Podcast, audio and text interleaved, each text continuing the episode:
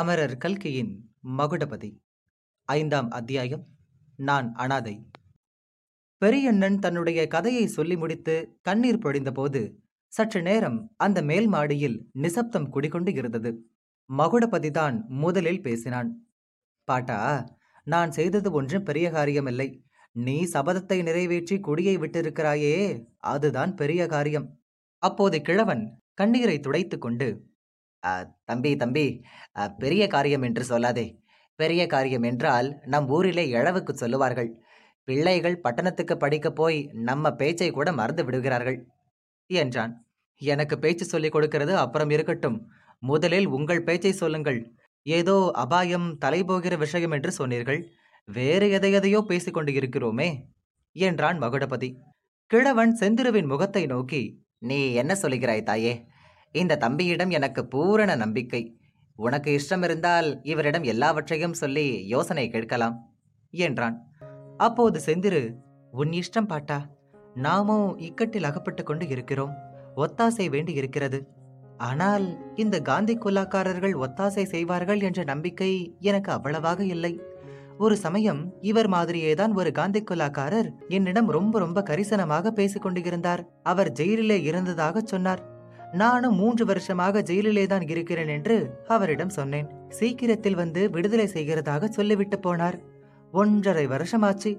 அப்புறம் எட்டியே பார்க்கவில்லை. அதனால்தான் காந்தி குல்லாக்காரர்களிடம் எனக்கு சந்தேகமாயிருக்கிறது என்று செந்திரு சொல்லி வந்தபோது மகுடபதியின் உடம்பில் மயிர்கூச்சல் உண்டாயிற்று. செந்திரு கடைசி வார்த்தைகளை சொல்லிக்கொண்டே தன்னை கடைக்கண்ணால் நோக்கியதை அவன் பார்த்தான். அந்த அழகிய கரிய கண்களின் முனைகளில் நீர்த்துளிகள் துளிர்த்து நிற்பதை கண்டான். தான் ஓடைக்கரையில் பார்த்த பெண்தான் இவள் என்பதையும் தன்னை அவளும் அறிந்து கொண்டாள் என்பதையும் அதற்கு பிறகு தான் அவளை பார்க்க வரவில்லை என்ற கோபத்தினாலும் துக்கத்தினாலும் தான் அப்படி பேசுகிறாள் என்பதையும் ஒரு நொடியில் அறிந்து கொண்டான். தடதடத்த குரலில் நான் அப்போது சொன்னது என்ன? தேசம் விடுதலையான பிறகு உன்னை வந்து விடுதலை செய்வதாகத்தானே சொன்னேன்? என்றான். தேசம் இன்னும் விடுதலையாகவில்லையா? என்றாள் செந்திரு மகுடபதிக்கு சிரிப்பு வந்தது. அவன் கம்பராமாயணம் கேட்டிருந்தான். சீதை அயோத்தி நகரின் கோட்டை வாசலை தாண்டியதும் காடு எங்கே என்று ராமனிடம் கேட்ட விஷயம் அவனுக்கு நினைவு வந்தது. தேச விடுதலை என்பது அவ்வளவு சீக்கிரம் நடக்கக்கூடியது அல்ல. போன வருஷம் தேச விடுதலை நெருங்கி இருந்ததாக தோன்றியது. இந்த வருஷம் அது வெகு தூரம் போய்விட்டது என்றான். அதனால்தான் அவ்வளவு தைரியமாக வந்து விடுதலை செய்கிறேன் என்று சொன்னீர்கள் போல் இருக்கிறது.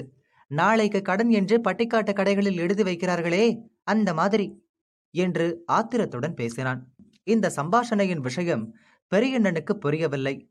இரண்டு பேர் முகத்தையும் மாறி மாறி பார்த்தான். தம்பி இதென்ன? குழந்தையை உனக்கு முன்னாலேயே தெரியுமா? என்றான். செந்திரு ஆமாம் பாட்டா. ஒரு நாள் நான் ஓடைக்கரையில் படுத்துக்கொண்டு செத்துப் போவதற்கு என்ன வழி என்று யோசித்துக் கொண்டு இருந்தேன். அப்போது இந்த மனுஷர் வந்து நான் உன்னை விடுதலை செய்கிறேன் என்று சொல்லிவிட்டு போனார். அப்புறம் திரும்பியே பார்க்கவில்லை என்று குரோதம் பொங்கிய குரலில் கூறினாள். அப்போது மகுடபதி என் பேரில் தப்பு ஒன்றும் இல்லை நீ சரியாக விவரம் சொல்லாமல் ஓடிப்போய் விட்டாய். உன் பெயரை கூட சொல்லவில்லை. இருந்தாலும் நான் உன்னை மறந்துவிடவில்லை. ஓயாமல் உன் ஞாபகமாகவே இருந்தேன். நீ சுட்டிக்காட்டிய வீட்டை பற்றி தகவல் விசாரித்தேன். அது சிங்கமேடு தங்கசாமி கவுண்டர் வீடு என்று தெரிந்தது. அவருடைய வீட்டில் அவருடைய சொந்த பெண்கள் மூன்று பேரும் அவருடைய தமையனார் பெண்ணும் இருப்பதாகவும் அவரே சமீபத்தில் இரண்டாந்தாரம் கல்யாணம் செய்து கொண்டு இருப்பதாகவும் தெரிந்தது. இத்தனை பேரில் நீ யார் என்று நான் எப்படி கண்டுபிடிப்பது? அப்புறம் பல தடவை நான் ஓடைக்கரை பக்கம் வந்தேன். எவ்வளவோ நேரம் காத்திருந்தேன். உன்னை பார்க்க முடியவில்லை. நீ என்னை மறந்துவிட்டாய் என்றும் அன்று என்னிடம் சொன்னதையெல்லாம் விளையாட்டு பேச்சும் என்றும் எண்ணிக்கொண்டேன் என்றான். செந்திரு நான் உங்களை மறக்கவில்லை. நான் மறந்தாலும் உங்களால் எனக்கு ஏற்பட்ட அடையாளம் இருக்கிறது. அது எப்போதும் ஞாபகப்படுத்திக் கொண்டு இருக்கும் என்று சொல்லி தன் வலது காலை மறைத்துக் கொண்டிருந்த சேலையை சிறிது நகர்த்தினாள். முழங்காலுக்கு கீழே ஒரு நீளமான நெருப்பு சுட்டவடு காணப்பட்டது. ஐயோ! என்றான் மகுடபதி. நான் உங்களுடன் ஓடைக்கரையில் பேசிக் கொண்டிருந்தது எப்படியோ சித்தப்பாவுக்கு தெரிந்து போய்விட்டது. நீ அவருடைய தமையனார் பெண்தானா? ஆமாம். உனக்கு அப்பா இல்லையா? எனக்கு அப்பாவும் இல்லை அம்மாவும் இல்லை. நான் அனாதை. பெரியண்ணன் அப்படி சொல்லாதே அம்மா. இந்த கிழவன் உடம்பில் உயிர் இருக்கிற வரையில் நீ அனாதையாகி போய்விட மாட்டாய் என்றான். மகுடபதி நெருப்பு சுட்ட வடிவை சுட்டிக்காட்டி இது எப்படி ஏற்பட்டது சொல்லு என்றான். கேட்கும்போதே அவன் உடம்பு நடுங்கிற்று.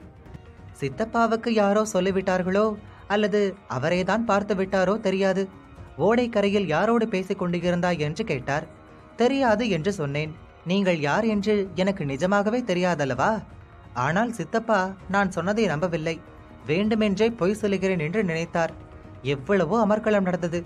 கடைசியில் இனிமேல் வீட்டை விட்டு வெளியே போகக்கூடாது என்பதற்கு ஞாபகம் இருப்பதற்காக இம்மாதிரி காலில் சூடு போட்டு விட்டார். கடவுளே இம்மாதிரி அக்கிரமங்களும் உலகத்தில் உண்டா? என்றான் மகுடபதி நீ என்னத்தை கண்டாய் தம்பி?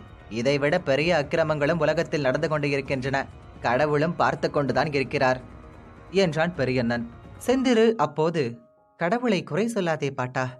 கடவுள்தான் இந்த இக்கட்டான வேளையில் இவரை இங்கே அனுப்பியிருக்கிறார்.